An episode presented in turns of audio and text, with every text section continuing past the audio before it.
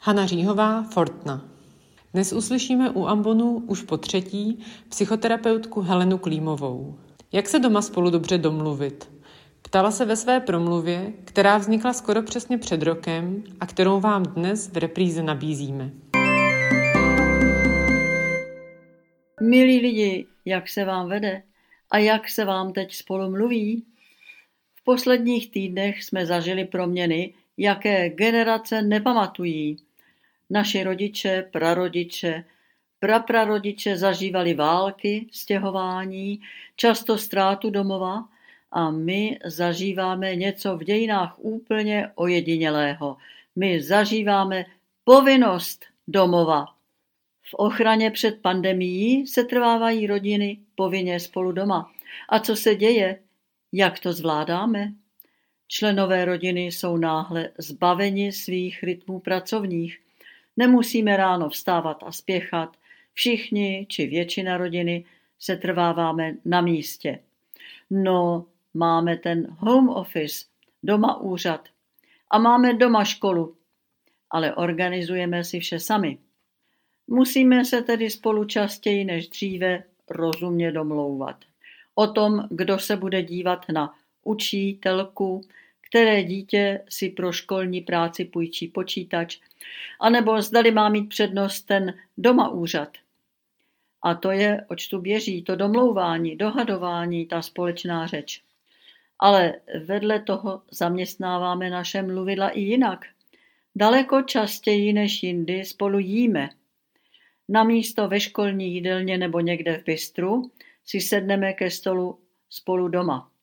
A tu se mimochodem zase ukáže naše tvořivost. Nejen, že jsme si jako národ sami ušili roušky, my taky si sami vaříme a najednou i sami pečeme chleba.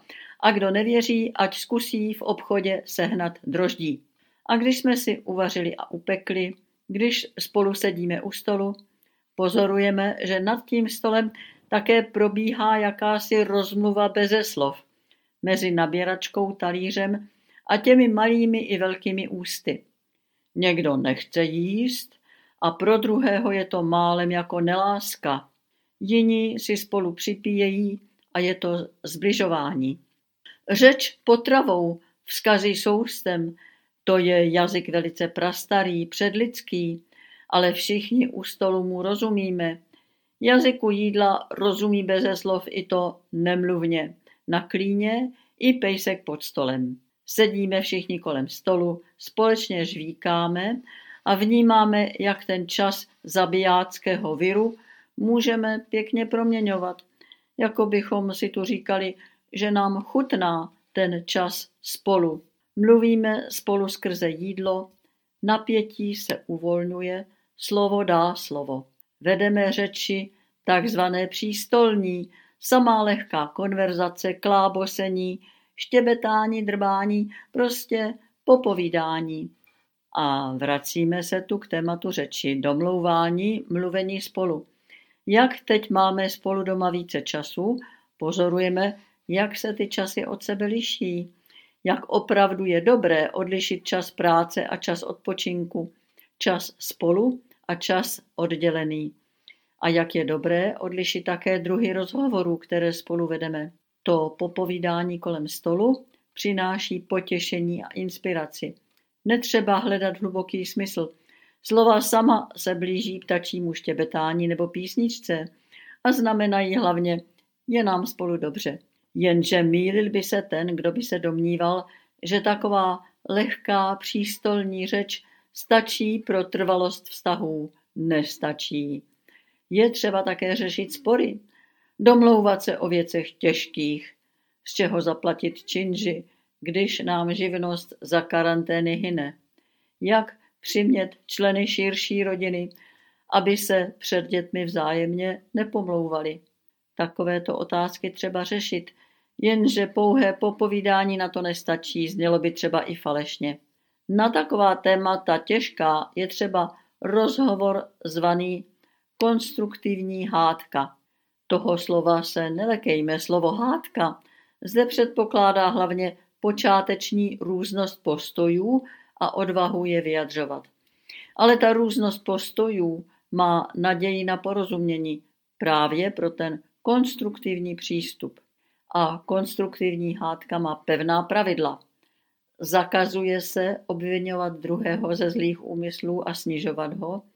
Zakazuje se pomlouvat nepřítomné. Zakazuje se lhát.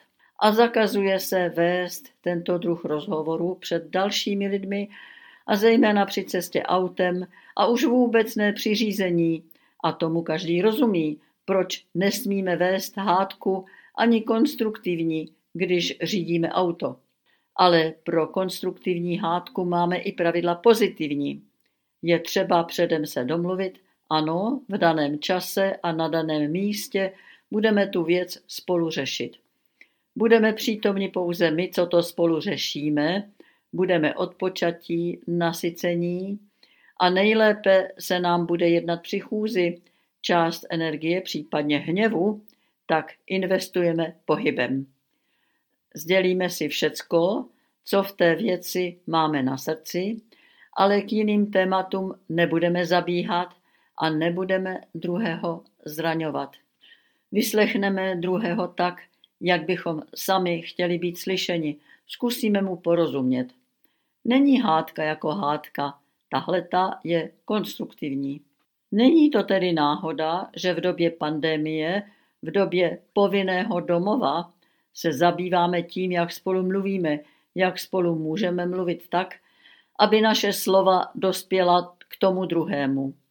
Vždyť až dosud s našimi nejbližšími ani tolik času netrávíme a spíše posloucháme a čteme slova, která k nám doléhají z televize, z webu, ze sdělovacích prostředků.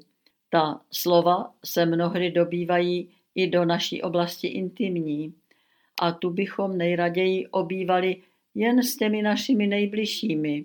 Jenže ta technika, ta slova z televize a slova z četů dobudou naší pozornost snáze a na živé lidi se nám pak nedostává času ani odvahy, ba ani tréninku mezilidského rozmlouvání.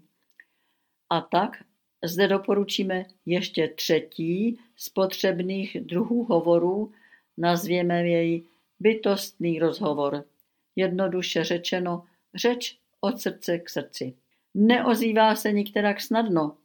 Aby rozhovor bytostí zněl pravdivě, musí se prodrat skrze zábrany, přes ostych, musí se vyhnout kýči a napodobování. Upřímný intimní rozhovor bytostí se neozývá pouze slovy, ale také tónem hlasu, pohledem, chvěním, červenáním, dotykem prstů, pevností obětí. Bytostný rozhovor zažívá člověk, máli štěstí, nejprve se svou matkou a řečí těla. Později ve vzácných chvílích přiblížení i s člověkem vzdáleným, skrze pravdivé slovo a s člověkem blízkým i řečí těla.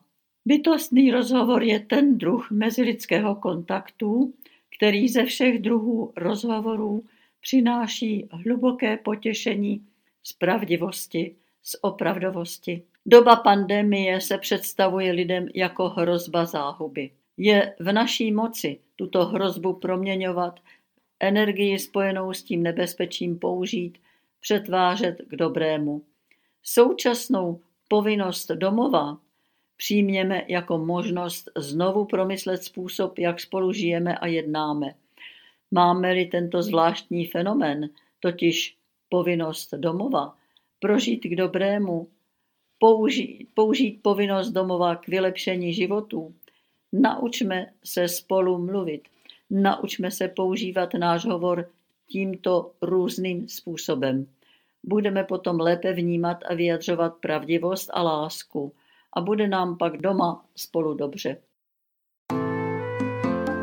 Podcast u Ambonu pro vás připravuje Fortna. Ve třech velikonočních týdnech posloucháte reprízy dobrých slov psychoterapeutek Heleny Klímové a Hany Junové a sociální pedagožky Adriany Sichrové. Další díl uslyšíte v neděli na Fortna EU a v podcastových aplikacích.